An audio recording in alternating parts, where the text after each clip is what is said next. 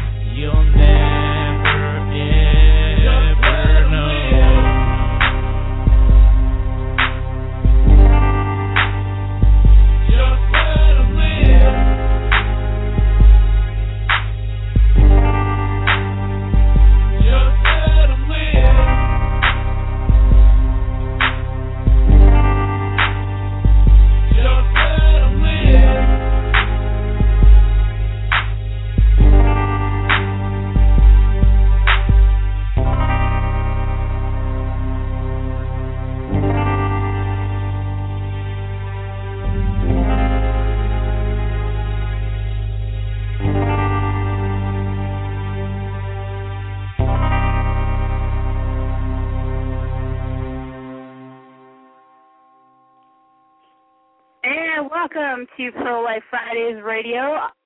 This is Friday, July nineteenth, 2013.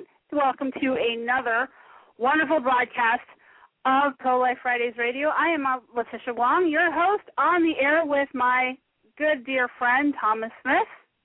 Thomas, are you there? Yep. Don't you mean the other co host? Yes. Yeah, because okay. I'm talking. Yeah. All right. So you have something to share with us. Um, you are right now. You are. Uh, we'll call you on location. You're still on location. Why, yes, I am. I'm in this really pretty suburb of Chicago. Well, I don't. I think they actually disown Chicago, but Wheaton, Illinois, very beautiful town. Hanging out with two very crazy but beautiful, awesome ladies.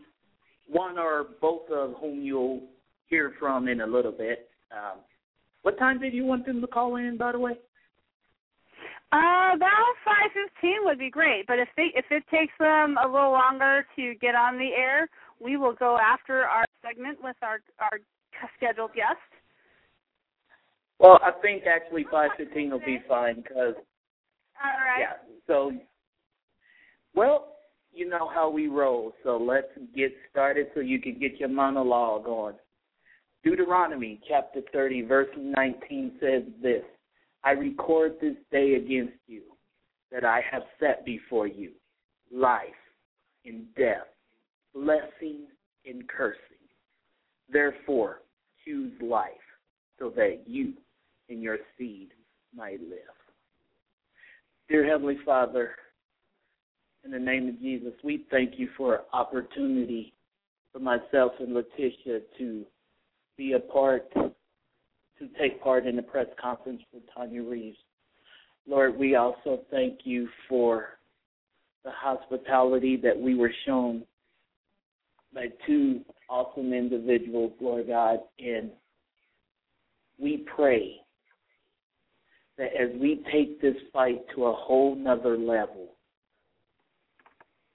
that you would expand our territory, increase our reach, and to allow us to compel people to not just talk about it, but be about it. Father, we give you glory, honor, and praise in the mighty name of your Son, Jesus Christ. Amen. Letitia, Amen. take away your monologue. And Okay. Well, don't, don't stick around because we still need you. I know you're on location, but you're not on vacation until this call is over. yep. So yesterday, yesterday we uh, a couple days ago we made the trip up to Chicago together to attend the Justice for Tanya press conference, and that was put together by many, many leaders in the black community that are actually standing up and speaking out for social justice, social justice as it is properly defined, and not the leftist progressive understanding of socialist uh, of of social justice. I might add.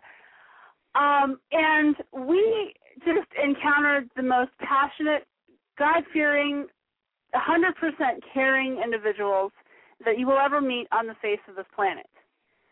And you know, to for me to go there and to talk talk with them as a member of the media and to listen to what they had to say about the tragedy that happened uh, to the Reaves family because Tanya Reaves was killed by Planned Parenthood. And I'm not going to mince words about that. She was killed by Planned Parenthood.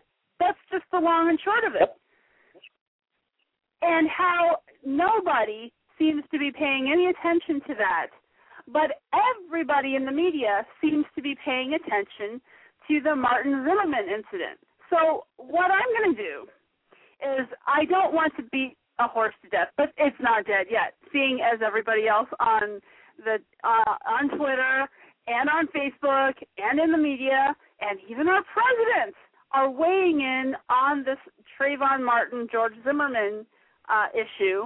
Uh, I have just one last thing to say. I, I don't know. Maybe I'll say some more, but this is what I wanted to cap that incident with. Uh, no pun intended. So what I'm going to do is make the Margaret Sanger opinion on the Martin Zimmerman incident, which includes her opinion on what the what our president weighing in on the issue, what her opinion of him would be. All right, now this is not now just remember these are not my words, these are the words of what of Margaret Sanger, should she be alive today, to witness this. I'll do my best to do a Margaret Sanger voice, but please forgive me if I don't. None of this mess would have ever happened if one or both individuals had been aborted before they ever walked the earth. And by both individuals, she means Trayvon Martin or George Zimmerman. No, seriously. Trayvon Martin would have been better off aborted.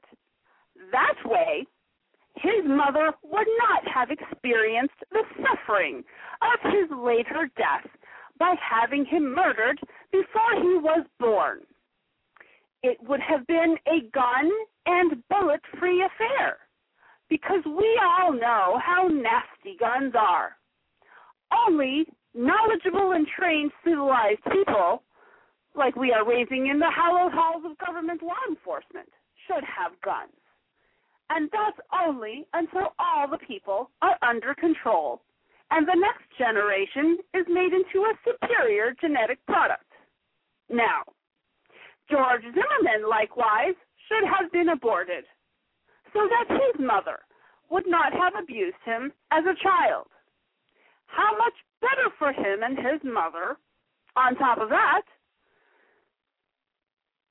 I mean, how much better for him and his mother? Sorry, I lost my script.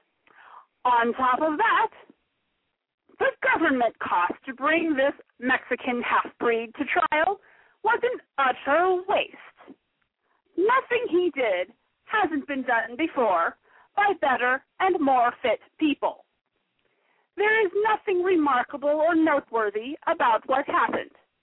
One human weed killing another human weed is of little to no importance. importance. That they had both been allowed to live past the age of six months is the tragedy that I worked hard as the founder of the American Birth Control League to eliminate. Now, to Margaret Sanger's credit, and not much, I might add, Margaret Sanger was a consistent little devil.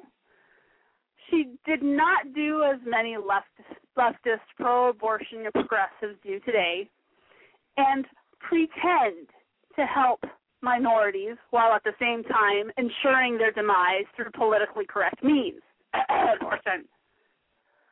Today, uh, the President of the United States weighed in on the issue again, this time saying that he would have been a Trayvon Martin 35 years ago. Because remember, the first time he said that, he said he would, if he had a son, his son would look like Trayvon Martin. Okay, so now today he says he would have been Trayvon Martin 35 years ago. Hmm is I, I just want to know, is that an admission of guilt, Mr. President? Are you saying that you would have been caught dead, literally caught dead, with the seemingly innocuous ingredients for making lean, or what they call purple drink, as it is known on the streets? Or is it today you are just drinking the Kool Aid watermelon flavored iced tea? And you don't know what the blazes you're talking about, really. So I have got a suggestion.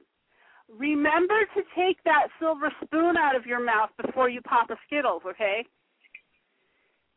And I have to give credit where credit is due to my good friend Martin Baker, right here in Missouri, who told me that it was just pres- the president. He coined the term for me, the Kool Aid flavored iced tea. So I gotta throw that out there, Martin. If you're listening, kudos to you. Now, on to the reason why I threw that monologue out there is because so much attention has been t- taken up by this case. And I personally didn't even know it had gotten this bad because I actively avoided coverage of the Zimmerman trial while it was in progress, uh, from the from the beginning to the end. Because really, there was one thing that is that is true about this. There is nothing special or unique about the Martin Zimmerman incident or the trial. If you think that just because Martin was a teenager and that somehow it makes makes it particularly important, then uh, you have made my case against abortion for me. It's the fact that a teenager, and one that is as commonly wayward as a million just like him, can move and sway the emotions and the heart of America to pay attention to the trial of his killer, who was a, who is a completely average and frankly forgettable man. Then why can't America be moved to recognize that the generation of those that are currently developing the womb are the most vulnerable victims of all. If you believe that the death of a teenager is tragic, then how much more tragic is the death of 57 plus million children in the womb who will never have a chance to buy freaking Skittles and iced tea from anywhere at any time? The abortion supporting ideology is ugly. It is a hypocrisy. It is an ugly hypocrisy, only surpassed in ugliness by the behavior of abortion supporting people. I want to tell them now this is back, you know, and because I have a praise about Texas. So uh, this is a reference to what's happening happened in Texas. I want to tell those people that were protesting in in Texas to take their tampons and their jars of urine and feces and say out loud, I value this more than I value the life of an individual more vulnerable than me. Because, why would I ask them that? Because at least they saved their scat, but they still don't find any purpose in keeping a baby alive that they deem unworthy of life. So if you find yourself on the receiving end of this little rant, and I hope for you is that inconsistency within your impaired, impaired sense of morality and rectify it. If morality is relative, then racism doesn't matter. The only way that the Zimmerman case has gotten the attention that it has is, is because the media knows how to manipulate you, knows how to manipulate the public on the very objective moral notions that you have. And when you have fixed your moral notions, you will understand that the victims, the truly innocent victims, uh, in the de- in their deaths, and somebody may take issue with this, but I can't lay this at the feet of a person like Tanya Reaves because she had her life taken from her by Planned Parenthood when she thought and she bought the lie that she was doing something right for herself. It is never right to take the life of your unborn child. And honest to goodness, we know that when women see ultrasound pictures of their unborn baby, 80% of them choose life. And the more informed a woman is about the life that is growing within her if she's pregnant, the less likely she is going to choose to abort. That the more you know, the more pro life you get. And the more you know, the less you buy the lie that what's growing inside pregnant women are cancerous tumors or blobs of tissue. And so this is why yesterday we attended the Justice for Justice for Tanya not justice for Trayvon, justice for Tanya press conference. Because the same time that the Zimmerman trial has been going on, nothing but nothing has been done about the Planned Parenthood facility that wasn't even supposed to be performing abortions, has been performing abortions, and it is the one that killed Tanya Reaves.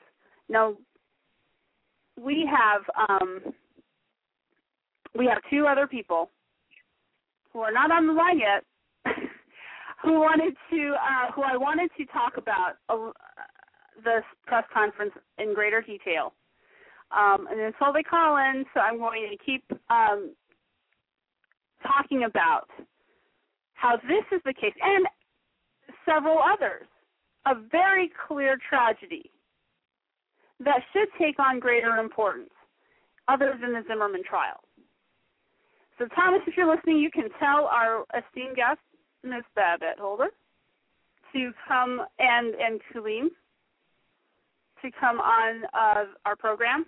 I would love to hear from them and to hear their firsthand account of their impression of the press conference and what they learned from it, and um, what what we think that society and those that are interested in real justice need to do to keep the memory of Tanya Reaves alive. So I wanted to uh, add to this. I wanted to add to this that when we talked about Tanya Reaves yesterday, what was painfully obvious was that her death is is not just a murder of passion. It was a murder of negligence, utter negligence. Now, if you guys, if if our audience doesn't doesn't remember the Tanya Reaves incident, it is she is a woman who went in to obtain an abortion at a Chicago Planned Parenthood, and the abortionist botched her abortion. Not only left parts of her unborn child in her, but perforated her uterus, and she began to bleed. And instead of transferring her to the hospital that was less than two miles away. They waited. The abortionist had her bleeding in the facility for five plus hours. I think they might have thought that they were going to fix her problem themselves, but in any event, they couldn't. And so they finally took her to the hospital now, there was no 911 call ever placed for an ambulance to take her to the hospital. I don't know how they got her to the hospital, but when they did, the hospital ER staff noticed that nobody that dropped her off stayed to tell them what her condition was or what was wrong with her. They had to figure it out on their own that she had obtained an abortion, the abortion was botched, they had to try to fix the mistake of the previous abortionist, but they were too late. She lost too much blood. She was in shock. She had become infected with the the body parts that stayed in her body, and she ultimately died. And she died because of negligence, of sheer negligence. And what has what is being done about these unsafe practices by abortionists and Planned Parenthood? Absolutely nothing. Now, I learned something.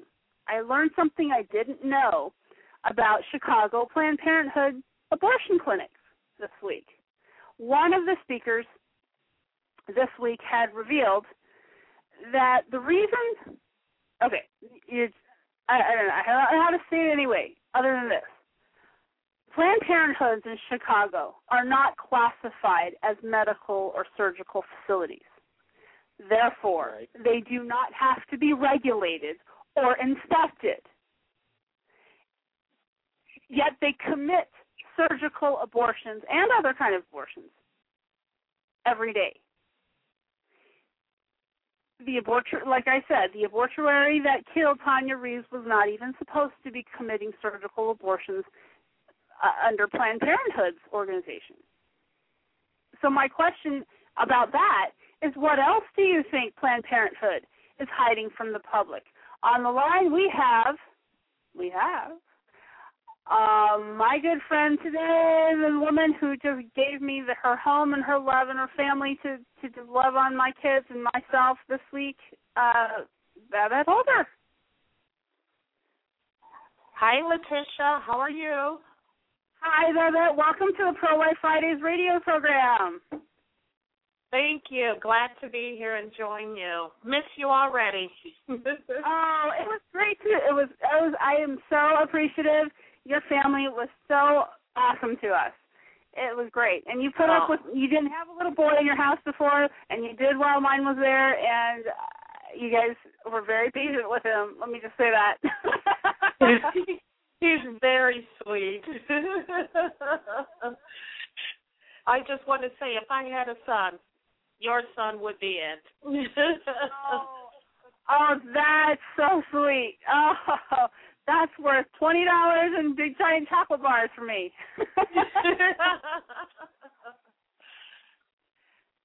All right. So tell us a little bit about because you were there at the press conference too. Tell us just what you thought about that, what you got out of it, and what needs to be done, you know, going forward.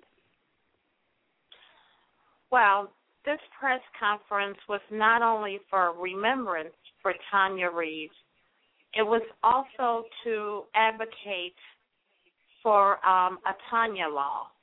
It's to reform Illinois abortion um, laws.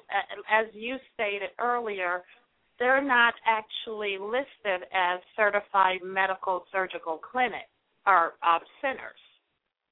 No. So therefore, they aren't really regulated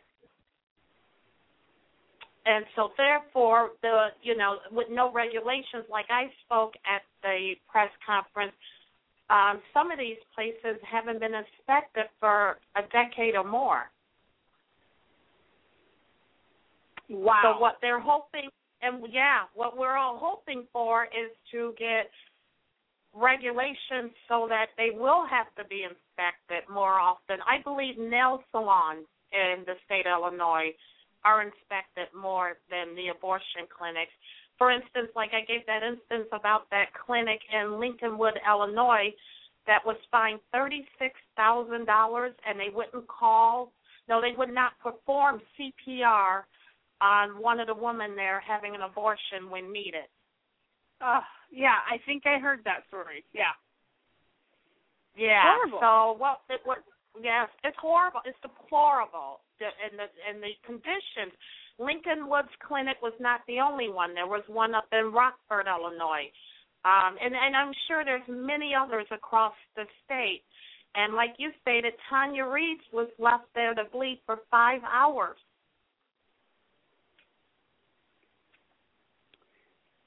Yes, and that begs the question: If Planned Parenthood cares about women so much, why didn't they give her the care she needed to save her life?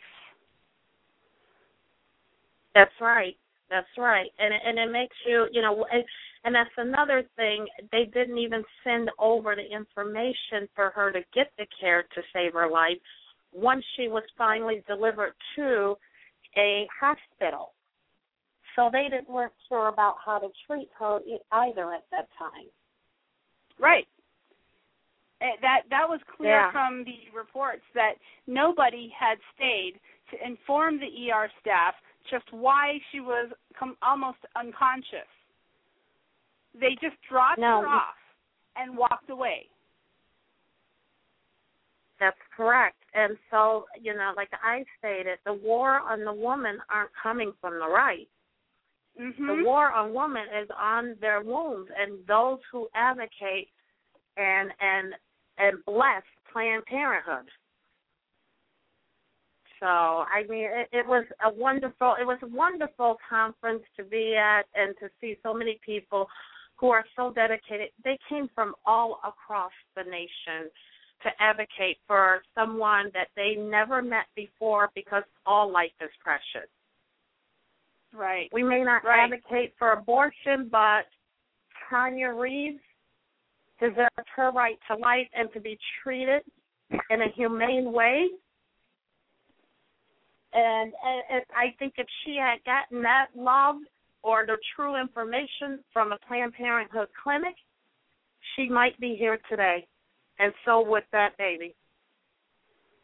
Right. How so? Here, uh, war on women. Here's the that's that that's caught my attention because here I'm thinking, where is Al Sharpton? Where is Jesse Jackson? Where are the media people when it comes to trying to to alleviate the problems that they think exist? uh, the racism and everything. Where are they when it comes to Tanya Reaves? Well, you know that they really aren't there. They they never came, and and I the funny thing is, is this was in their neighborhood, mm-hmm. particularly Jesse Jackson. Um, this was around the, his area. They could have easily themselves came. I many people have never heard of Tanya Reaves, and and the small news articles on Tanya Reaves, other people across the nation don't really know about this story. They disappeared. Yet Trayvon Martin and, and George Zimmerman is still to this day constantly circulating. New articles are popping up. Mm-hmm. Uh, the federal government is now weighing in. And, and yes. yet, all across the nation, we're having these sort of murders. These are murders. These are not accidental surgical deaths. These aren't mm-hmm. deaths by someone's heart stopping on the table. These are deaths by someone like Tanya Reaves losing 1.5 liters of blood that was inside the cavity of her uterus. Right. Right. So I I don't know, Letitia, where to tell you, but they need to sit up and start listening since they advocate that they are out there for the people. They need to be out there and they need to go since abortion is legal at this time for the time being they need to also advocate for these women's lives at these clinics i really don't even want to call them a surgical center that's a discredit well, to the they're, um they're not even right. they're not even called surgical centers in this in in the city of chicago right that's right but um, they need to be there, and they need to be there also with the young men who are affected by this. And Absolutely. we don't know the right. There's men out there with similar stories, and Tanya Reaves left behind a son and a fiance. Yeah, there there right. the future for her her little son. He was, I believe, one years old at the time, just last year. Right. She, so, he was Yes, he was still he was an infant at the time, so he would be about 2 years old now. Yes, and he's he's lost a mother. That is right. That is right. And So- and who and and then and because they're not regulated in reporting or re- inspection, we're not really even sure the total count of those who may have had complications and serious issues later. Right. Right. Tanya Reed uh, isn't it? You know, Tanya Reaves not the only one who's gone in, and um, I believe it was stated by um, one of the doctors that statement at the conference that uh, it was Catherine Davis too who stated that they have found pregnancy matter. Well, from my research on the abortion clinics too, and and particularly relating to my state of Illinois, and some of the the few cases and newspaper issues, repeat having to go back and have a repeat D and E is not uncommon. Oh which dear. Increases, yes, which increases your risk for a preparation of the uterus or hemorrhaging. Right. Right. Right. So, and I'm and the looking danger to the day that we can see a Tanya Reaves law on the law books. As I know, that would be um, great. That's right, and and it was Learn and um, the um, National Black um, Pro Life Coalition that sponsored this event. Learn is Life Education and Resource Network, which is with Pastor Cesar LaFleur, and they did an excellent job with putting together um, pro life pastors, activists, and advocates across the nation to come in and take this um, vocal stand and submit our statements to legis- to the legislators here. Right. Right. What what is what do you think it's going to take for people to sit up and listen and to take note of what's happened? You know, Tanya Reaves being just one woman of many that have been harmed by abortion. What I would like is is for women who have had the abortion, in particular, who can state their experience because there's a lot of women out there that I've even spoken to myself and some other advocacy work that I've done that you know they have a hard time. There's a real hard time on the psyche and physically after the abortion. Mm-hmm. The whole person it is not how it is explained to them when they go in. Um, it does not um how do you say it, wipe the board clear for them to move forward. These women's um stories should be captured and submitted and, and also basically it's gonna take the communities in particular the black community, just like they did here with the pastors, um, to protect marriage and they need to have these communities come forth. There, you know, we met some lovely ladies also yesterday that you know, has an organization called Blacks Against Abortion. Right. We I need more of those in the communities. You know, people tend to um, stand up, take notice of their own peers. So That's right. And yeah. they are going to be future guests on the Pro Life Fridays radio show, just to let you know. I'm going to leave that out there as a teaser. Oh, I look forward to that show.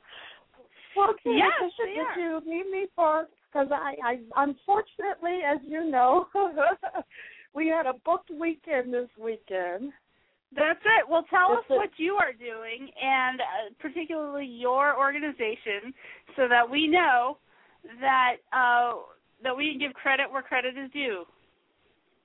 Well, I'm Babette Holder. I am a cousin of uh, Eric Holder's, but I am the conservative Holder.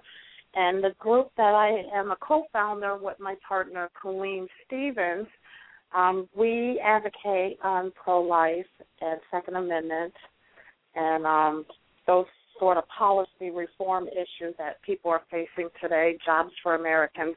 But pro-life is one of our dear endeavors. So what we're doing is we're just going around getting together ourselves to organize our own awareness campaigns and events. We're also bloggers. We're media bloggers. Um, we have a blog site. It's called thelastcivilright.org. And we have, on average, about 80 countries we've tracked that follow us. People from different, 80 different countries read our blog. So Great. we will Wow. be updating everyone at thelastcivilright.org. Wonderful. And I Well, wanna thank for, you. Uh, oh, you're welcome. Well, thank you for coming on the show. Um, I will be in touch, and you can betcha I'll ask you back on the show another time. And thank you for coming That on. That sounds great, Letitia. Thank you very much. All righty. Thank you. All right, we'll talk to you later, Babette. Bye. And that was Babette Holder from the Last Civil Rights, and uh, just a wonderful lady. Let's take a break, and we will be back with Anna Marie Hoffman to talk about her documentary project. Thank you.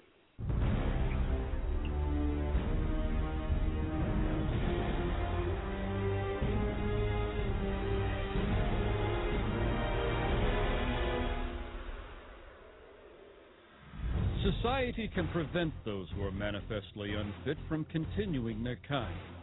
Three generations of imbeciles are enough. I do not join in the belief that the African is our equal in brain or in heart. We are paying for and even submitting to the dictates of an ever increasing, unceasingly spawning class of human beings who never should have been born at all. The laws of nature require the obliteration of the unfit. The best way to hate a nigger is to hate him before he is born. American eugenicists were routinely praising Hitler and holding up the Nazi eugenics program as a model for the United States to copy. Non white races must be excluded from America. The red and black races, if left to themselves, revert to a savage or semi savage state in a short time. The only way possible of decreasing Negro population is by means of controlling fertility. Birth control facilities could be extended relatively more to Negroes than to whites, since Negroes are more concentrated in the lower income and education classes. We hope that the restraint of population growth can come about through voluntary means. But if it does not, involuntary methods will be used. There should be national sterilization for certain dysgenic types of our population who are being encouraged to breed and would die out were the government not feeding them. If this movement continues, we soon may be accused of fighting poverty by eliminating the poor and overcoming hunger by removing the hungry. For all their failures, what the eugenics movement had accomplished was to lay the foundation for the next phase of their plan. And this is where they would find the success that they had been chasing for over 100 years.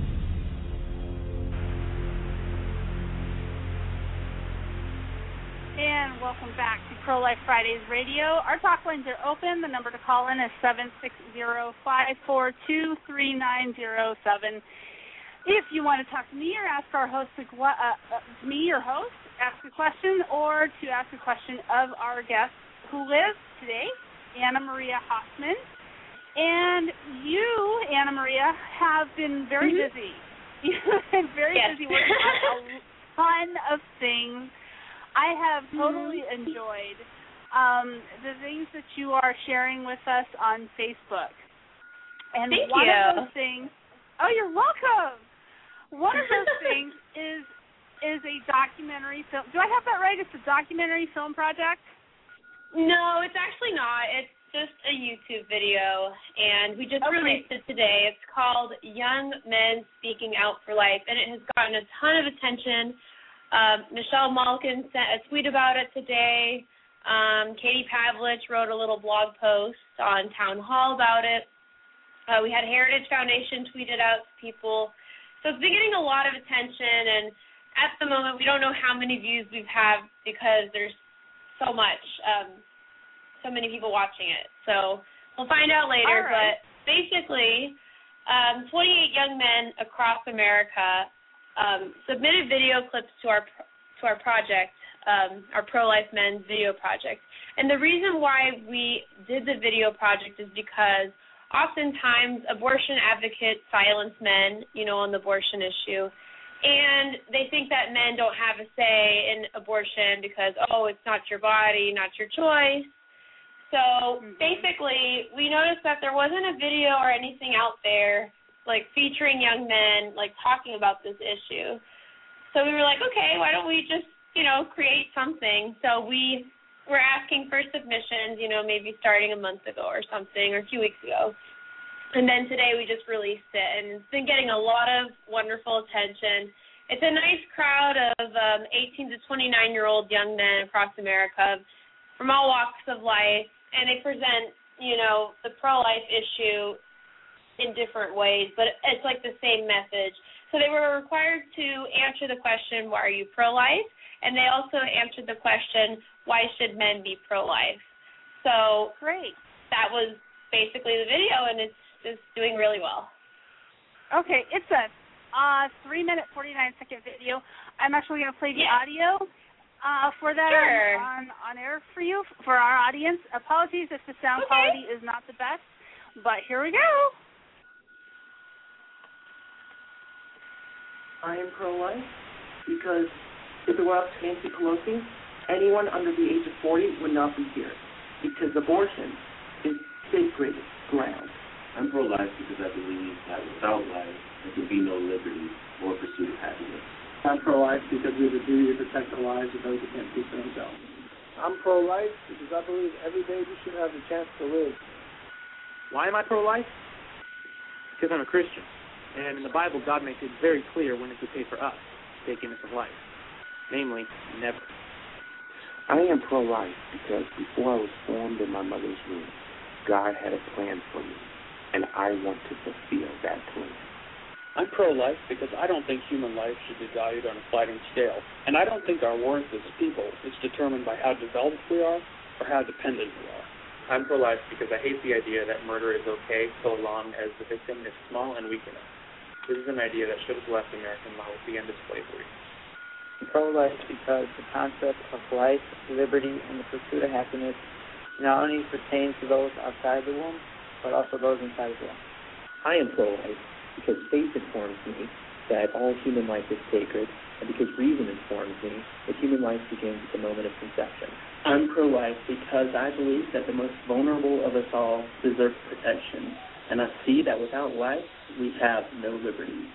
I am pro-life because I believe it is my duty to give a voice to those that have no voice, for the defense of those that cannot defend themselves, and that begins without war.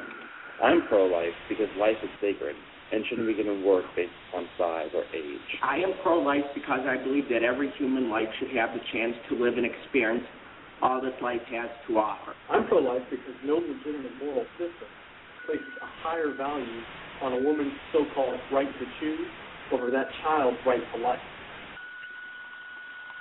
Men should be pro-life because it's not a gender issue. It's about preserving the sanctity of life. Other men should be pro-life because we love the ladies and we need to encourage them to protect life. Men should really get involved in the pro-life movement because a lot of women need men to really step up in their lives. The life issue really affects men just as much as women. Men are supposed to honor and be considerate of the women in their lives. And if this takes place, they cannot let a woman go through with the emotional and physical harm that comes with abortion. Men should be pro-life because abortion isn't just a women's issue nor a men's issue. It's a children's issue. I think it's easy for society to relegate abortion as a so-called women's issue, but I think that as men we are called to be the leaders of our family, and that starts the moment that our children are conceived. Men should be pro-life because it's just as much the father's child as it is the mother's, and we should have a say as to whether or not our child is to die too. I think it's important that men are pro-life in the sense that I believe that everybody should have the opportunity to live and be free in a society that promotes freedom and individualism. I believe all men should be pro-life. That is because real men everywhere should protect those who cannot protect themselves. All men should be pro-life because we care about the harm abortion does to them. And we know it's always wrong to tell them If we accept that we must be silent on the issues of life, we have silenced half of the voices that could stand for life. Saving life is not limited by gender. Men are supposed to protect women and children, and that starts by first protecting the unborn, who are most innocent and defenseless. As men, we should stand for life because the choices of women affect the fate of us all, and we were all born. All right, that was the entire video. Mhm. And did, did you get many more submissions? Um, Than what you- than no. what you put up? we got we got a we got some people that wanted to submit um, video clips, but you know we had a deadline and we had to work accordingly. But yeah, we got. I mean, it's 28 men, 28 different men, you know, from all walks of life, and as you could hear, that there were different answers, but it all blended so beautifully together, and I'm really proud of all of our participants and some of them even want to continue to uh, work on some of our other video projects that we have coming out. Um, we're actually in the process of compiling a pro marriage video project just featuring tons of young people. And so far, we have like 46 people who are interested in participating in this. So I can really tell, especially, you know, we focus on the social and cultural issues at Countercultured. I can really tell there's this silent majority of of people who just are eager to make themselves heard, but they might not know how to do so. And we're really glad to provide the platform for them to do so. That is awesome. And I am Mhm. I'm really glad I'm really glad for those who sent in their videos. I yeah, I wanted a few of them to come on the air with us today, but I think they were not available. Mhm. Um Yeah. but I would love to I would love to get them to come on at a future date to kind of talk about what Mhm. motivated them to send in a submission to you. Because that would be Sure. awesome. Because I think I I mean, do you think that real that men have really been told that they don't have a an opinion or a voice at all in the issue of abortion? Yeah, I have noticed that, especially from you know the pro-abortion advoc- advocates. They constantly say that, and we also see that the pro-life movement, although there are men in it, we see that the pro-life movement is is, I would say, heavily dominated by women. So we just wanted to create this video, as I mentioned earlier, to you know give these young men the platform to speak on the issue and to make themselves heard. So we're really Right. excited that it turned out well and that it has been getting so much attention. You know, we're very happy that Michelle Malkin picked up on it, as I mentioned earlier. So it's just it's Right. getting the attention that it really needs, and I'm just very proud of our participants. Wonderful. So where do you think that that the the um, the voices supporting abortion get the idea that um, only men support pro-life, that, that that the pro-life arena is actually dominated by men because you know they the argument is if you were if you were a woman you wouldn't be pro-life. mhm. Mhm. Well, did they could, get that they're idea? probably they're probably falsely assuming that you know that that people who are pro-life don't respect quote unquote women's rights and and they probably think that um men fall into that category you know. And so that's their deceptive uh delusional thinking of course. So i think that's what really it is. And i um but the reality is though i i think that there are a lot of women in the pro life movement. There are men too of course but um we don't really see like young men very vocally out there. So, as I mentioned, like that's why we did this video project. Oh, well, awesome. So then your next project is about marriage. Um, are you Mhm. looking to release future videos with, you know, where do you see this going? Um, yeah, we're actually planning to do more video projects in the near future. We're just kind of expanding on the topics that we have present on our website, the the topics that we've blogged about and things like that. So we're looking to, you know, do a video project about like the hookup culture, about like femininity or, you know, the whole feminist movement, about like manliness. So we really want to um, you know, help people um give them a platform basically by helping to help them get their voice out because we realized, you know, that if we want to change the culture, which, you know, that is our ambition, of course, that, you know, the best way to do that is to unite with other young people um, and to make our voices heard and to make ourselves an unstoppable force, really, uh, by doing these projects because not only it, it, you know, engages young people to be involved, but it also, like, bridges all of us together. And I would just say it's been amazing just getting all these video clips in and just building more relations with people and you know that want to do the same things like you and they're now more motivated I think than before to speak their mind. I certainly hope that this encourages people to speak out, and I hope that Mhm. people take the initiative too um, of posting Absolutely. their own videos. Actually, I think that's a great idea.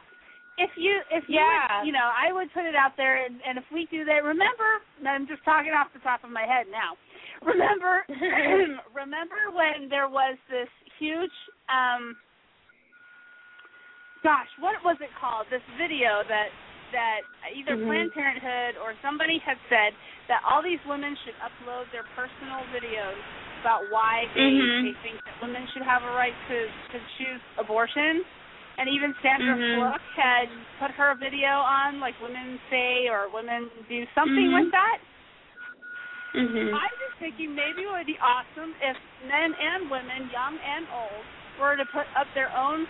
I, this is why I'm pro-life, and I believe everybody should be pro-life videos up on YouTube. Mhm. Yeah, yeah. That I would mean, be awesome. Mhm. I mean, even on Twitter, when I'm on there, I'm always encouraging young people to just amplify their voice using any means, but especially YouTube, because you know it's visual and it's engaging. So it kind of ties in with what you were saying right here, Letitia. Um, so yeah, they should just use YouTube because it's an excellent tool. It has really helped our website to grow and um, for us also to connect with other people and to, you know, to make the waves that we're making. So it's been very fulfilling. Awesome. Now give their website one more time for our audience. Sure, it's www.counterculturedusa.com. And um, also, just to note that we did have a big interview with Ryan T. Anderson at the Heritage Foundation a few weeks ago here in Washington, D.C. So if any of the viewers are interested, and I know this is not a pro-life issue, but um, if you want to watch the marriage video that we have with him, it's really well done. And um, it's very informative, and it's the first time that Ryan has ever been interviewed by young people. So it's kind of an inspiration. Um, inspiration for the this new video project that we're doing because we did talk about youth activism, for example, in that in that interview. So awesome. Awesome. Mm-hmm. Well, thank you for doing what you're doing, and um, Thank you. keep at it. I and keep us informed about what you're doing. I love your Facebook posts. Absolutely. And for Thank you. everybody listening, you know, check out their website, counterculture dot u uh, countercultureusa dot com. Mhm. Is that right? Yes. Dot com. Yes. And uh, remember to watch the video. I know you've heard it here, uh, but go ahead and check it out on YouTube. That would be wonderful. Mhm. So thank you so much, Anna Maria, for being on the Thank air you. with us today. And I Thank you, apologize for the time mix-up. I know you were like on the phone like for an hour before we put That's you on. okay. That's okay. but uh, thank you, and come back again. Absolutely. I will most definitely do that. Okay. Thank you so much. Bye bye. Thank you. Have a nice day. Bye. Thank you. Bye. And if you have a question, if you have a question for me, and you have a question um, about the video at all, or want to find it on on YouTube, please call us here at seven six zero five four two three nine zero seven. Uh, I'm phone lines are open. I'm open to call today, and we're going to go back and talk about uh, some other things, and I'll be back uh, from break with the stupidest thing ever. So hang in there.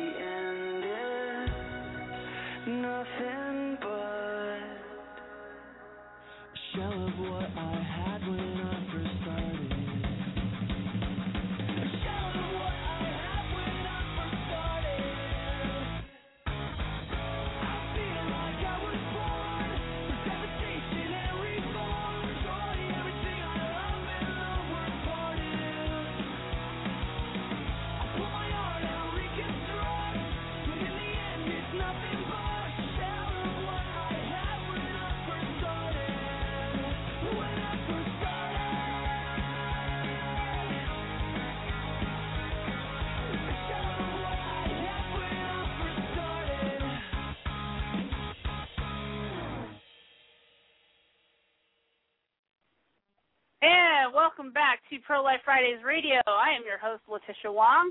Phone lines are open. The number to call in is seven six zero five four two three nine zero seven. If you have any questions for me, if you have any questions for Thomas, or you would love to just rant and rave until I push the button on you, you're welcome to do that too, at my good pleasure. So, Thomas, I Yes. know you're there. I am tell here. What? So I, you had my take on the the press conference yesterday, Justice for Tanya, and what did now you? They asked you to come to stand up and tell your a little bit about your story. Um, and you don't have to get into it again here on the air, but tell us a little bit about what your opinion was of the press conference and what you would like to see going forward. Well, I just like um, Babette uh, said earlier. I believe that it was very it was very well put together, despite you know some things, but nothing's perfect in life. But I will say this: let's just get right to the nitty gritty. Tanya Reaves did not deserve to die at the plant at the hands of Planned Parenthood. And to me, that's point blank. Yeah, As I agree. you you know you know how I you know my stance on abortion. Abortion is wrong. I hate abortion. But you know what? She did something. She made a mistake, but she did not deserve to die at the negligence of a bunch of murdering, baby killing, racist individuals who have about uh, have about as much tolerance for life as PETA has for people who wear fur. So, you know, I find it rather interesting. You see those commercials that's really sad. You see the poor droopy looking dog and some liberal actress on TV talking about, please save my puppy. But at the same time, they'll be the ones, the very ones advocating for one to kill their baby, be able to kill their baby. So, yes. what I would like to see going forward is I want to see Tanya's law pass. I want to see Illinois get their stuff together and start advocating for regulation of the abortion clinic so that stuff like this don't have to happen. Everybody wants to get their pennies up in a bunch over Trayvon Martin after he's 17 years old. Excuse me, you hypocritical bunches of so and so's. If you can't, if you can't protect and advocate for the life of the unborn, what right do you have to suddenly run the streets and protest over the life of, of a 17 year old hopped up on lean thug who was looking for trouble? Mhm. Now, whether he was looking for trouble or not, he was he was not uh, in the right himself. He no, was he on was leave. not. That was, was not wrong. that was. I mean, he was not. Go ahead, let's I mean, Sorry. e- I'm- even even if he was, I mean, the the the young man was clearly taking a homemade drug.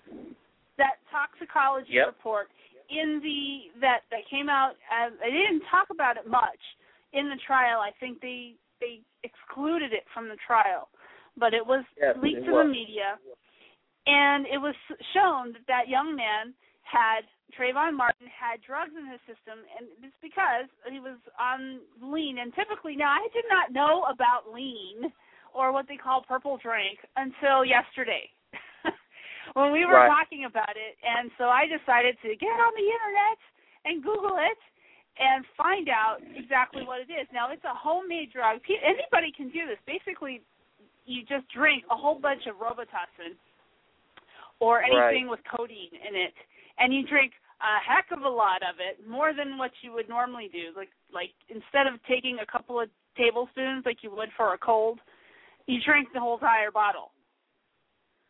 Right. And and then you chase it with flavored drinks and candy. And that's supposed to augment the high that you're supposed to get out of it. And it's not really a high as much as it, it's a depressant, like marijuana would be a depressant. And what I learned was some people have even died from this concoction because they drank so Yep. much it stopped their breathing. Yep. And you know what I have to say to that? They didn't.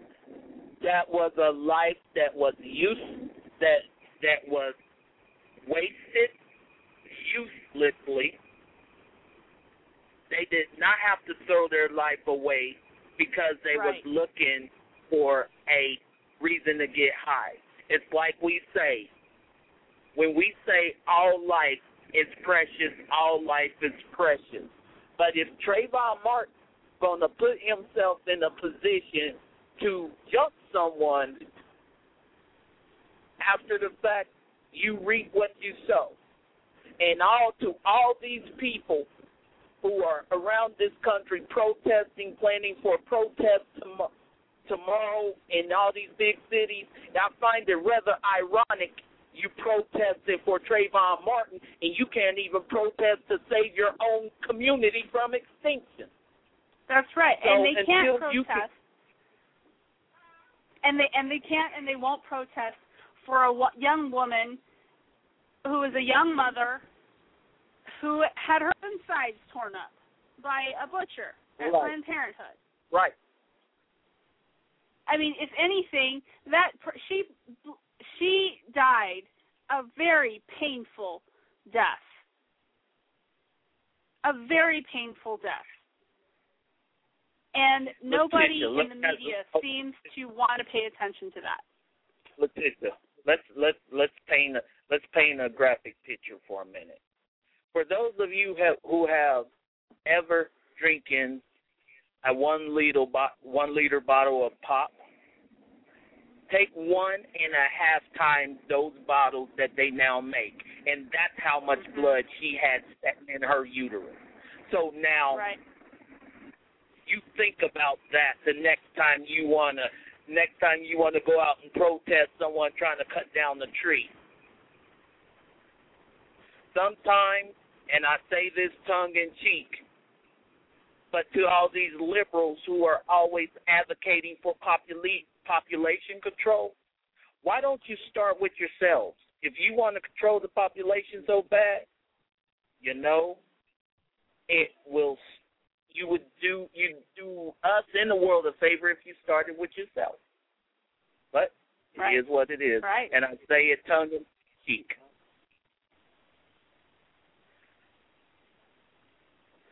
Uh, so It- I say that just- tongue in cheek, Letitia. Right, I get it. I get it. I get it. I- I'm just reflecting on the tragedy, how how we are being manipulated. Like I said earlier, we are being manipulated left and right on in the media to be told what we should think is important to pay attention Right. to.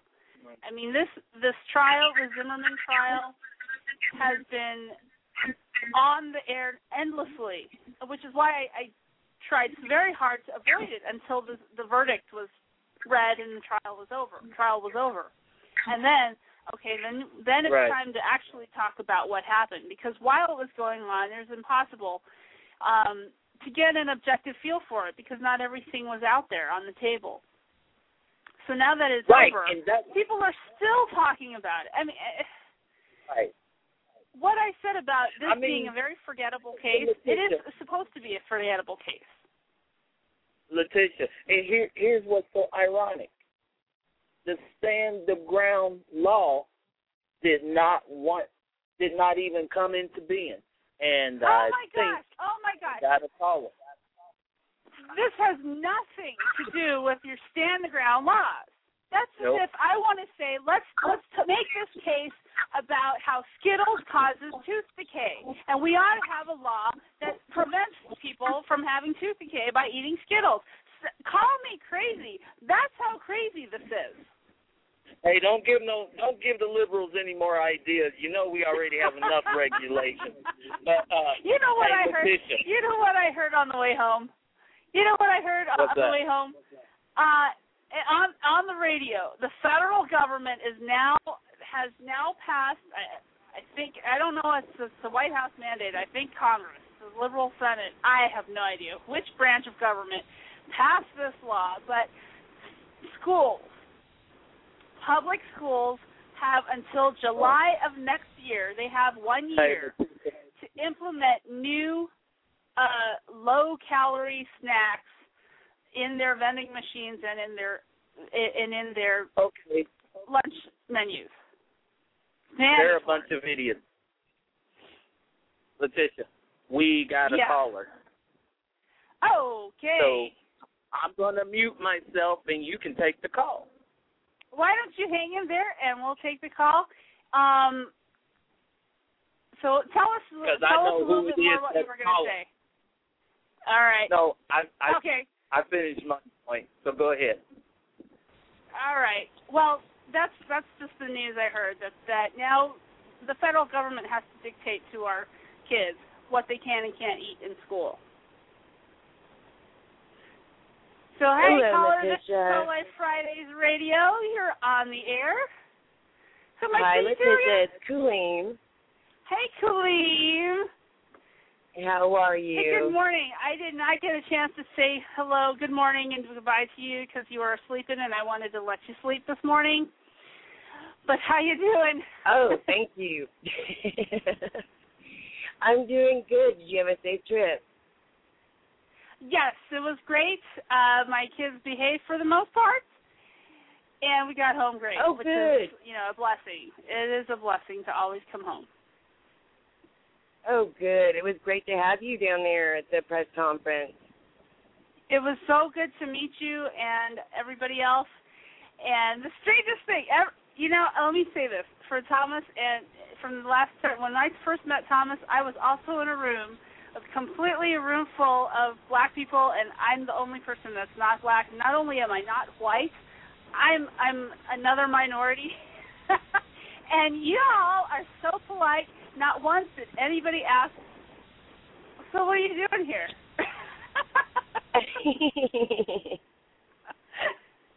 Everybody loves everybody there. It's great. so, what do you have to say? I, I know that you are dying to say something, so please take your time.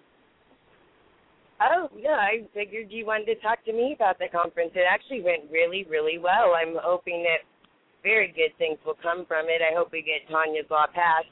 We're to be back in Washington, I believe, um, trying to get it get it through and get it heard and get it passed, which will be excellent because Chicago does need to regulate these abortion clinics and surgical clinics. They don't have them as as regulated, you know, and they don't they don't they don't what people don't understand is Planned Parenthood doesn't explain anything to anybody when they go in there.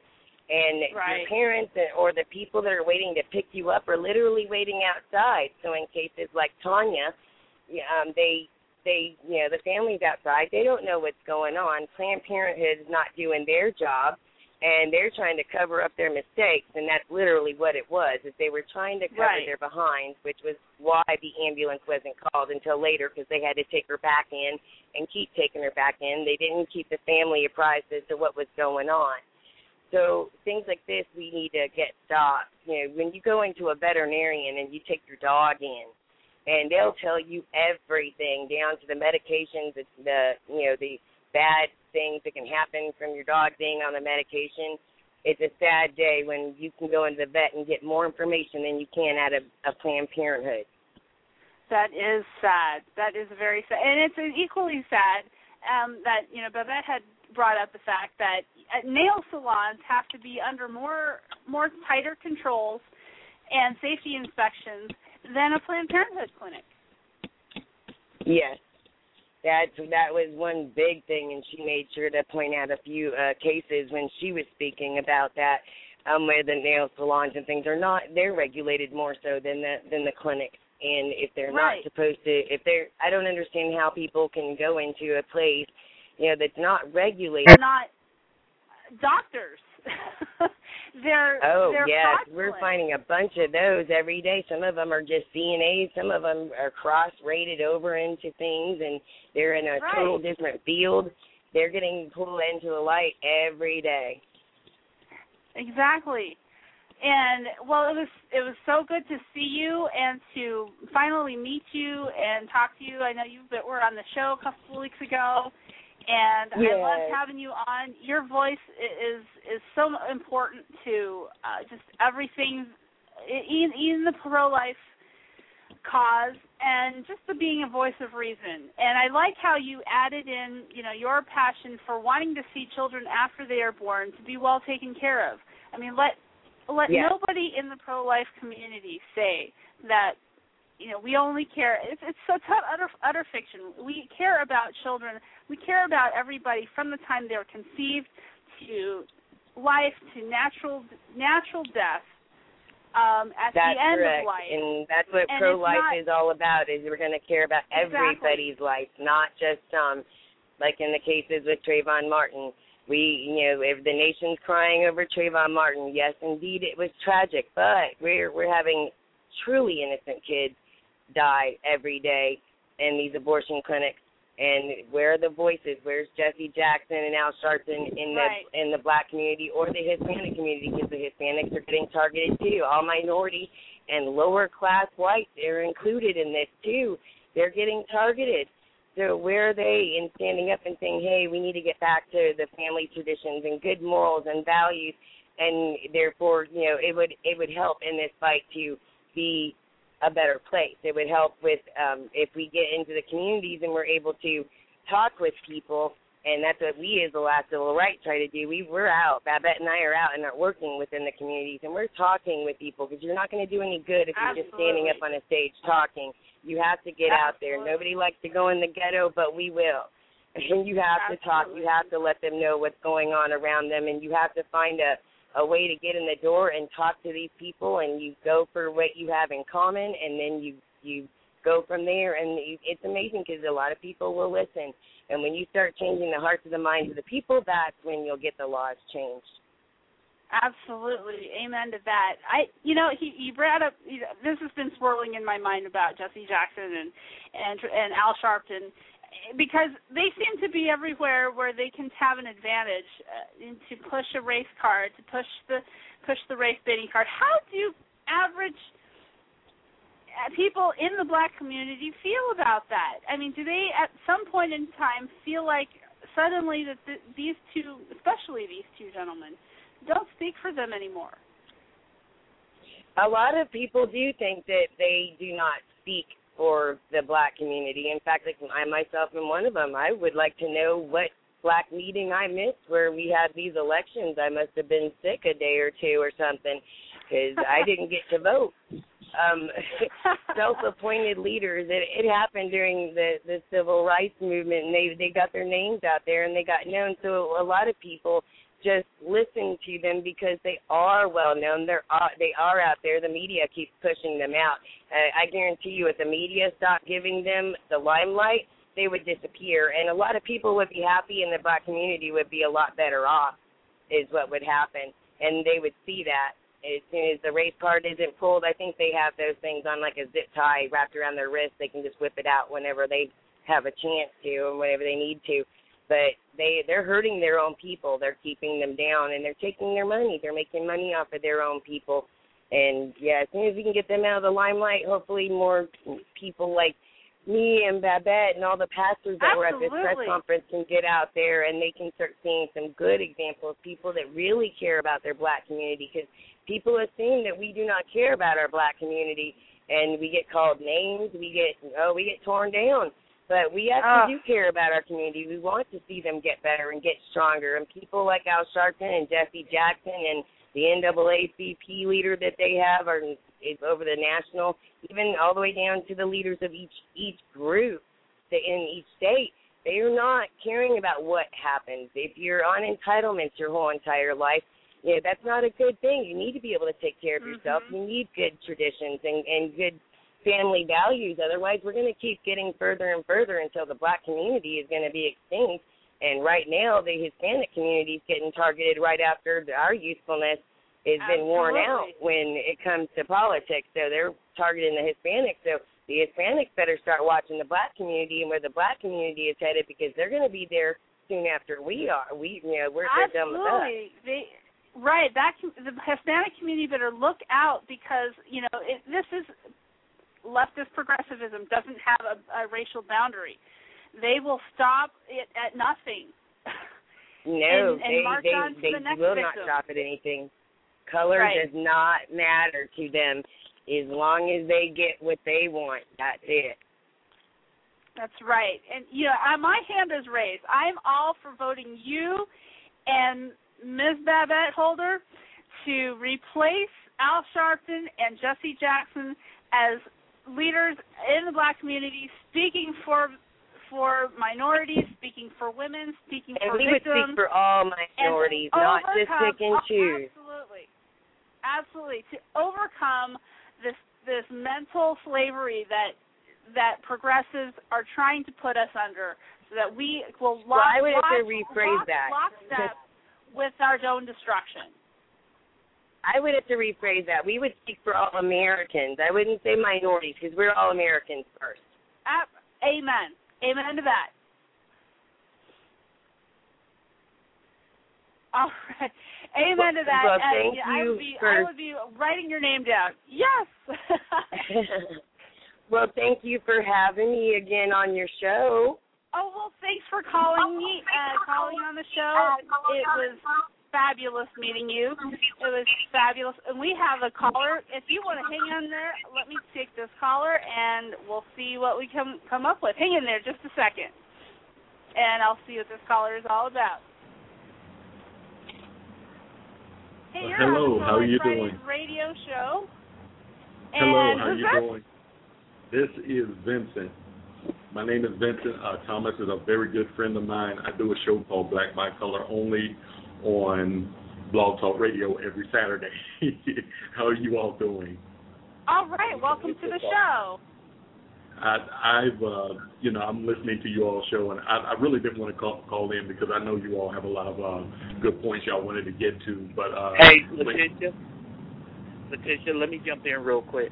Hey, Vincent, I want to thank you very much. I want to thank you personally from the bottom of my heart for helping us get here. I want to say this on the air because you've always been a dear friend, and you you were one that cared enough, and you and you came through. Thank you so much for that. so did so did we meet the goal? No, but you know what? We we had enough that we got here. We did what we needed to do. We're uh, I'm actually still here. Um, Letitia's back home, and the the press conference was phenomenal. You'll start Oh. seeing some videos up pretty soon. Oh, that that that's wonderful to hear. Um, I'm I'm I'm sitting here listening to the show, and uh, you know, uh, your your host. I, I don't know. I, I didn't get her name. Uh, is it Anna Marie Hoffman? Oh, Letitia. Yes, Anna Maria Hoffman was on earlier. Oh, okay. But uh, I was sitting here listening to you, and I, I have to say, when when you mentioned, uh, I, I I don't want to use the word scumbag because that might be too strong of a word, or might not be strong enough. But when you mentioned Jesse Jackson and Al Sharpton, um, after this week, I, I man, I tell you, these these, these guys, and it's just like your uh, previous caller said, where were we when these guys were voted in? You know, where where were they? You know, and all all they are a bunch of uh, racist pimps. That's all they are. They, they they're just profiting off of this thing. And uh, if you want to talk about a major sellout, we have to go no further than Jesse Jackson because in the 1970s he was one of the biggest opponents of abortion. He Right. was one of the loudest Yes, voices out there against abortion. Then, in, in somewhere in the 80s, the early or the uh, mid 80s, you know, uh, he, you know, he wants to run for president, and he wanted to run under the Democratic ticket. The Democrats said, okay, well, if you want to run for, run with us, you're going to have to change your stance on abortion, and that's exactly what he did. So if anybody wants to call a black person a sellout, there you go, right there. Jesse Jackson is your sellout. He's the example right there. Yes, I remember reading his uh some of the transcripts of his speeches where he used now I'm I'm younger than the 70s. I was born in the 70s, so I don't remember what happened in the 70s, but I remember that reading a lot of what Jesse Jackson had to say in the past. And yes, his tune was very different, much more conservative, much more built on uh, personal responsibility. He he was actually preaching against all the violence in the black community among blacks, and he did not victimize black people. He said that he preached a very positive message for black people to overcome their circumstances and rise above it and do well. And, And now one instead- things, yeah, go ahead. Go ahead, go ahead. Yeah. Well, one of the things that got me is I read one of his statements, and I'm like, well, this sounds a lot like what we are saying today, what he said back then. Right. that abortion is causing the extermination of the black race. He said that back in the 70s, and we're seeing that today. And now, you know, he just he's just distanced himself from it. So if you want to talk about sellout Right. or, or jigaboo, there you go, right there. Absolutely. The message hasn't changed. The Mm-mm. message Hasn't changed changed. He changed. and it, it, it's a sad it's a sad thing, and it's just like your caller said. Uh, uh, I heard someone say that uh, we we can sit here and we can protest for Trayvon Martin, but we can't protest against an action that is leading to the extinction of the black race.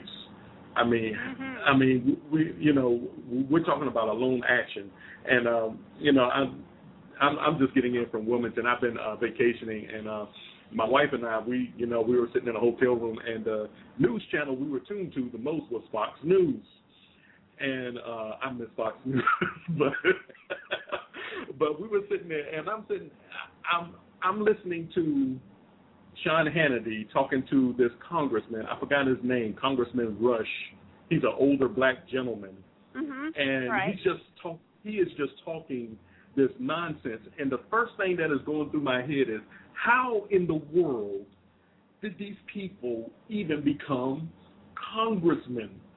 I'm listening to this man talking, and he's just talking a bunch of garbage. I mean, nothing what he said made any kind of sense. How in the world did you get elected?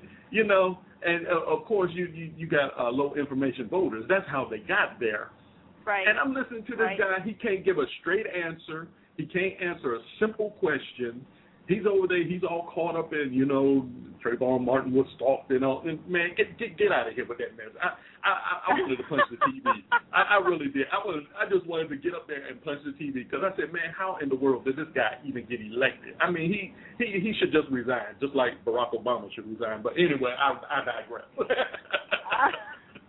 right, right. Um, so yes, I so you I want to thank you. Apparently, I did not know uh, the list of our donors uh, who helped us to Chicago. I appreciate your help. Thank you very much. Uh, and, and I think we are all better because of it, and we are working to try to uh, to spread the word and to help get Tanya's laws pa- Ta- Tanya's law passed. And, and if people are wondering about what that is, it is a law that will force abortion clinics to abide by the same standards most surgical facilities have to abide by, which means they are under constant inspection and constant uh, regulation, as they should be.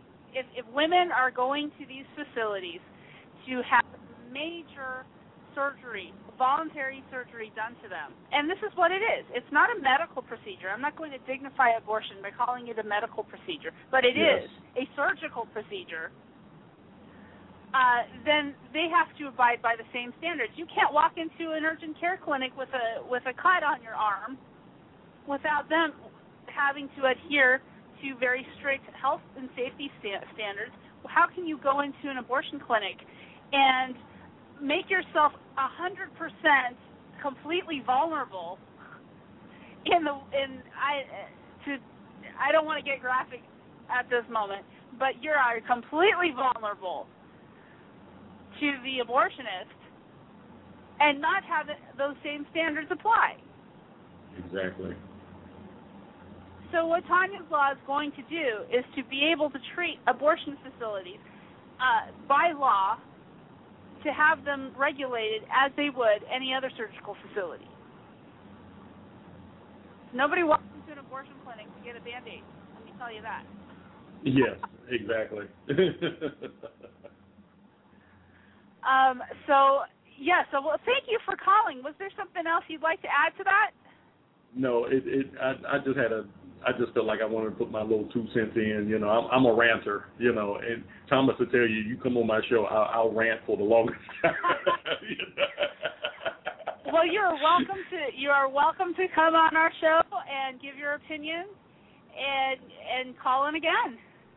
Okay, I, and I appreciate the job that you all are doing, and uh, really, I want to say that I feel honored to have been able to uh, been a part of helping that cause to go forward. So, you know, a- anytime you you all ask me, I'll see what I can do. Oh, well that is a very generous offer. That is so sweet and I do appreciate it. Yes. Thank you. Yeah. Thank you. And, all right. Hey Thomas, if you're still there, uh you want to say goodbye to our guest before he goes? Vincent E. Brown, I appreciate you, and you can say hi, hello to Babette and Colleen. Okay. You should know because they're your Facebook friends too. oh yeah, exactly. Yes. Yes. but I, I I really appreciate you all because uh really um to in in in honesty and I know I have a lot to say and uh, you know when I do my show and everything, but I really do look up to you guys because you all really bring in the details and everything, something that, you know, you know, I I I don't know. I, I I guess I'm not as good in bringing the details as you all are, but I do kind of look up to you guys, and I say, you know what, these guys are doing a good thing here, and this, these are the people I'm going to try to attach myself to, and look up to, you know, and and not not trying to say you're a mentor or something like that or anything, because like I said, I got my own show and everything, but uh, you guys you guys really bring it, and and I appreciate the job that you all do and the stand that you are taking for righteousness and for the truth. Oh, we are all good Well- friends here. What is the name of your show again? And when is it's it? black. It's black by color only. Uh, it comes on uh, Saturdays at seven o'clock, and uh, we and the reason why we call it black by color only is because this show is not about race. It's all about the truth. Amen. Very nice. And you All are welcome gonna- to come anytime. So you know. All right. Oh, uh, thank you very much. I'll take that open invitation. I'll take you up on that. You bet. You betcha. okay. All right, we're going to take a short break right now and be back with the stupidest thing ever.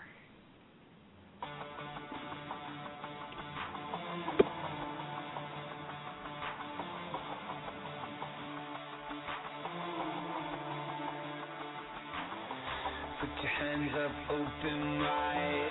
Put your hands up side by side. Age don't matter like race, don't matter like place, don't matter like what's inside. Let the kick drum kick one time.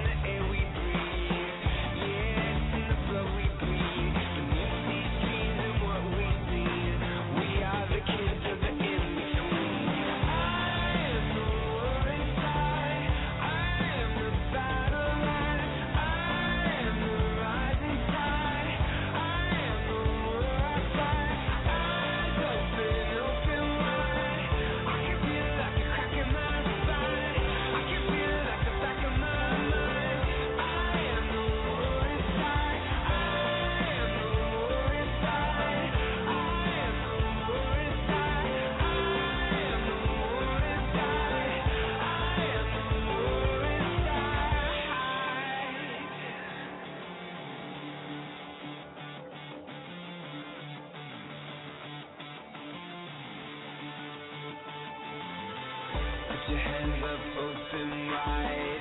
Put your hands up side by side.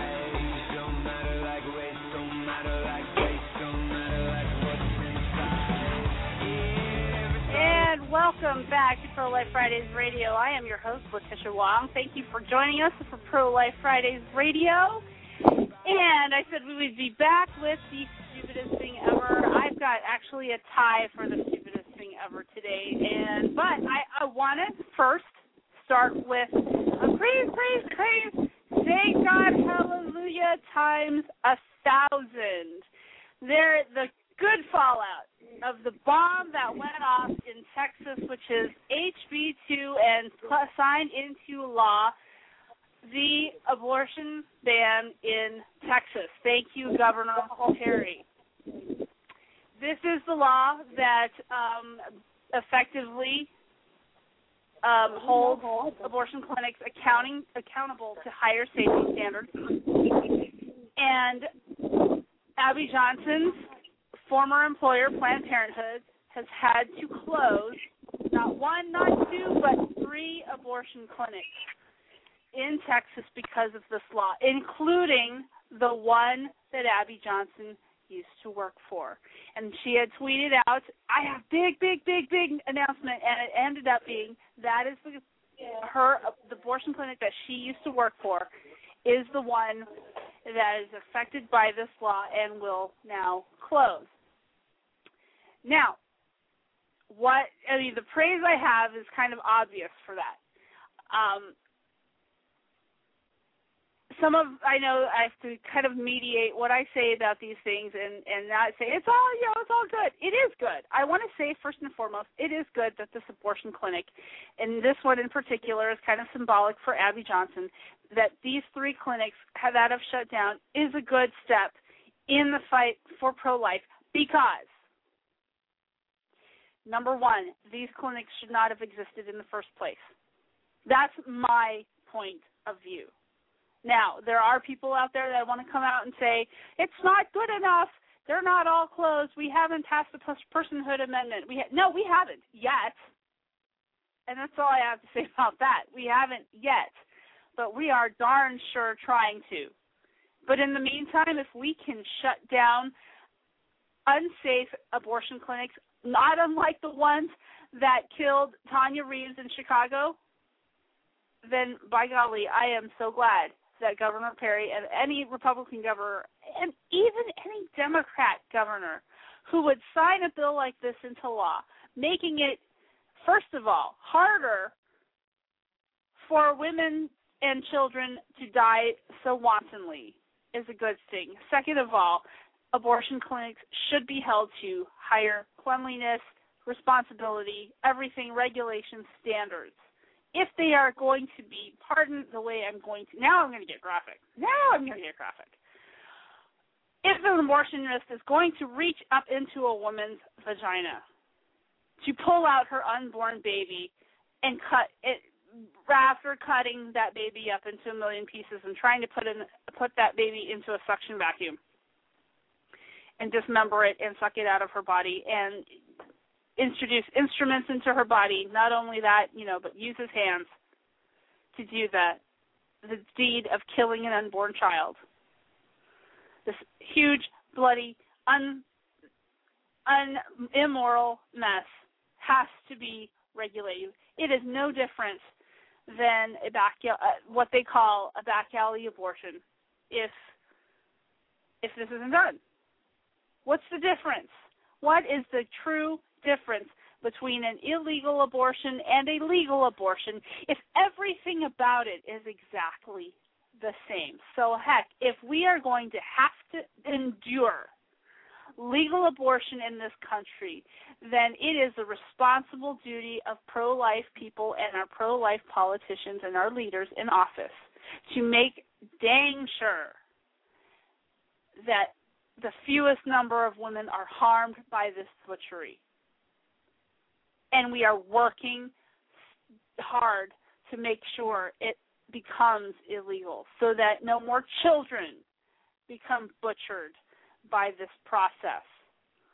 And I'm sorry if that is not as articulate as I want it to be, But off the cuff, I just wanted to give a great big shout out to the state of Texas for doing the right thing. Death is not a right. And we better learn that and learn that now. Otherwise, you can look over across the ocean to Europe and the the legalized death that they have and how they argue for justifying it. It is ugly. Life is so cheap there that if you don't fulfill people's expectations of your produ- productivity and your ability to produce and your ability to enjoy life as it is and your ability to experience uh, a quality of life that somebody else has made up for you that, that they think you should maintain, then your life is expendable. It is George Bernard Shaw's dream come true. He's the one that talked about death panels on film over a hundred years ago. Well, maybe not over a hundred years ago. Almost a hundred years ago. And here we are right back at it. This is so far beyond abortion.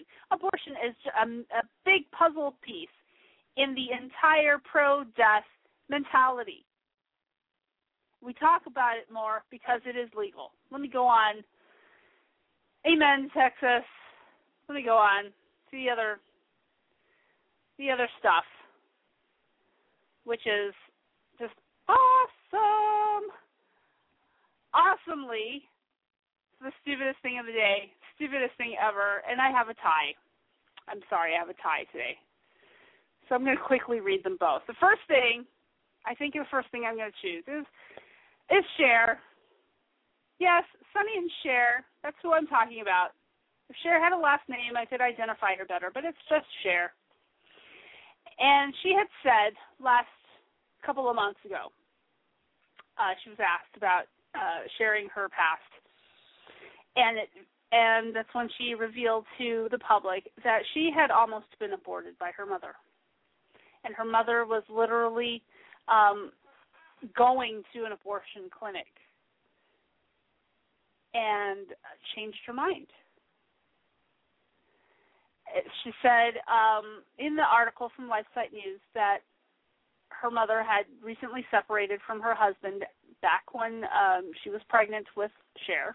When she found out she was pregnant, she had moved back with her own mother, and she uh, and found out that when let's see when when she found out that her daughter was Cher's mother was expecting she gave her an ultimatum um reunite with her husband or get an abortion well Cher's mother had first accepted the uh, offer of abortion so that um she was almost at the clinic and she changed her mind and she said she couldn't do it, and so she put Cher up in an orphanage for a little while after she was born. And so Cher kind of grew up um not having her mother around much. Her mother had very little means to take care of an infant, and so the orphanage took care of Cher for a long time. But instead of valuing the life that she had, now that she's so famous and she is a success in life, she still defends her choice to uh, to abort her own child if she wanted to. She defends abortion. You know, rape, incest. Planned Parenthood is great. We we need that. They help me. They help women protect against ovarian cancer. I don't know how. Seeing as Planned Parenthood offers very few actual health services.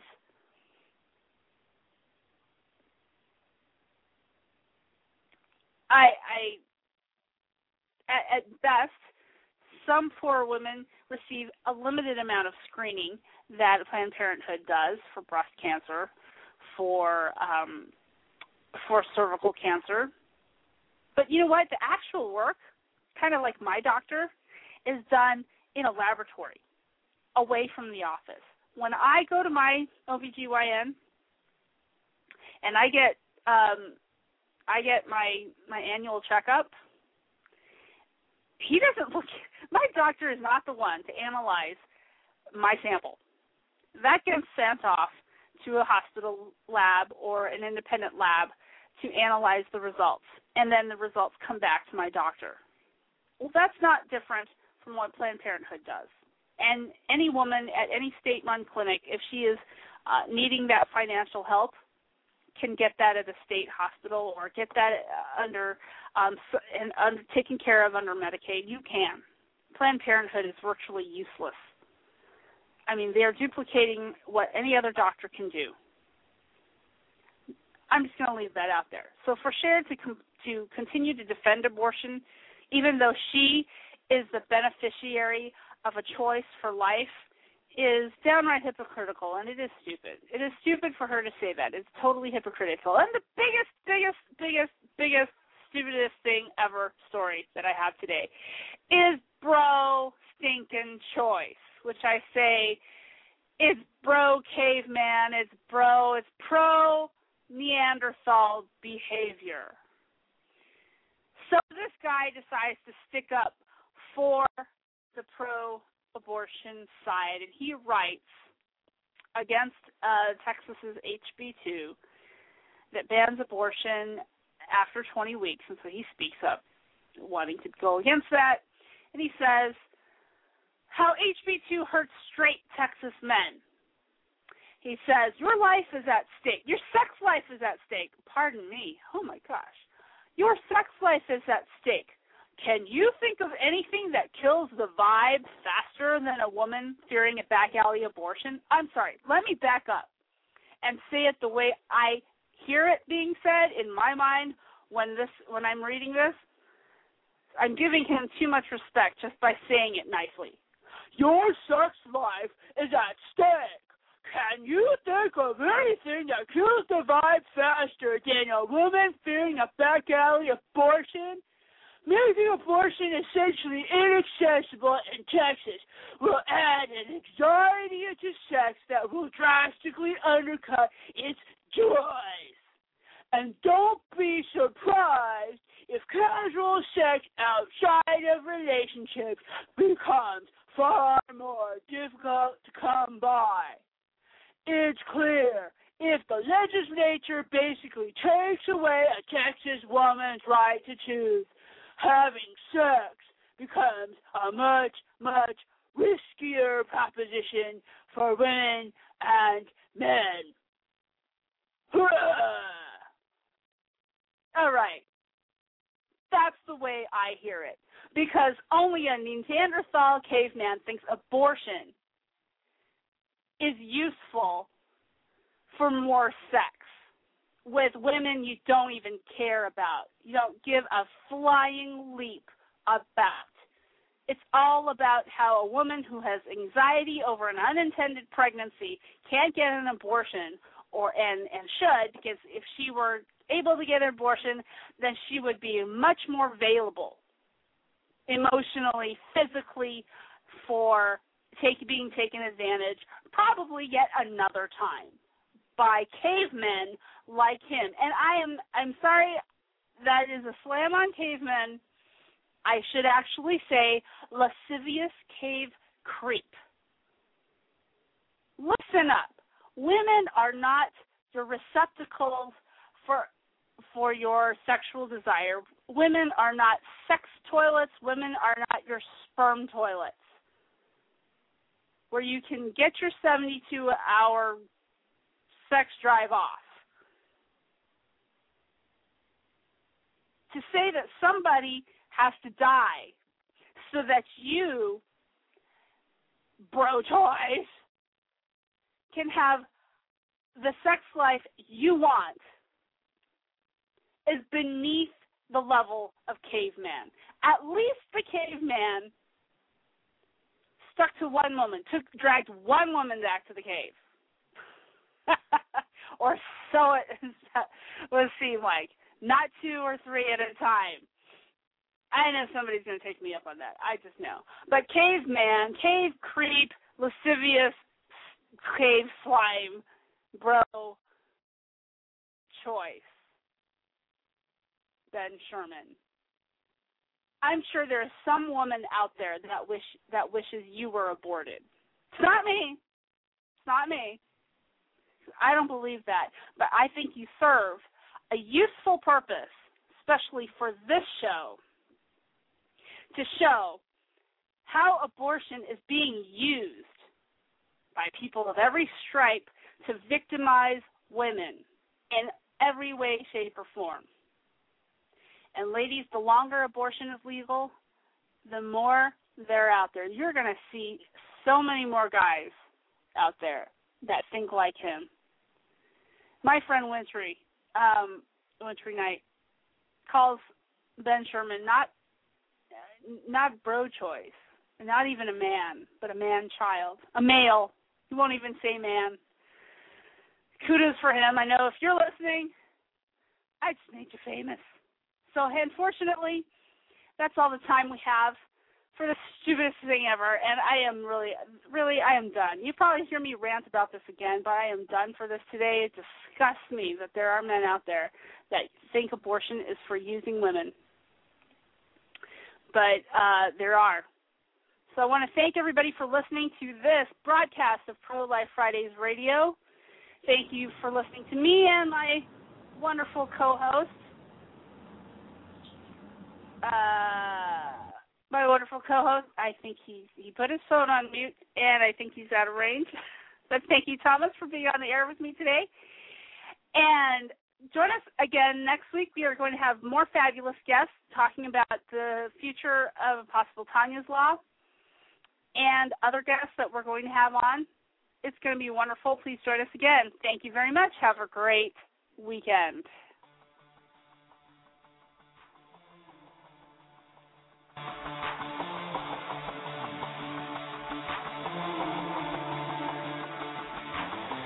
Put your hands up open wide. Put your hands up side by side. Age don't matter like race, don't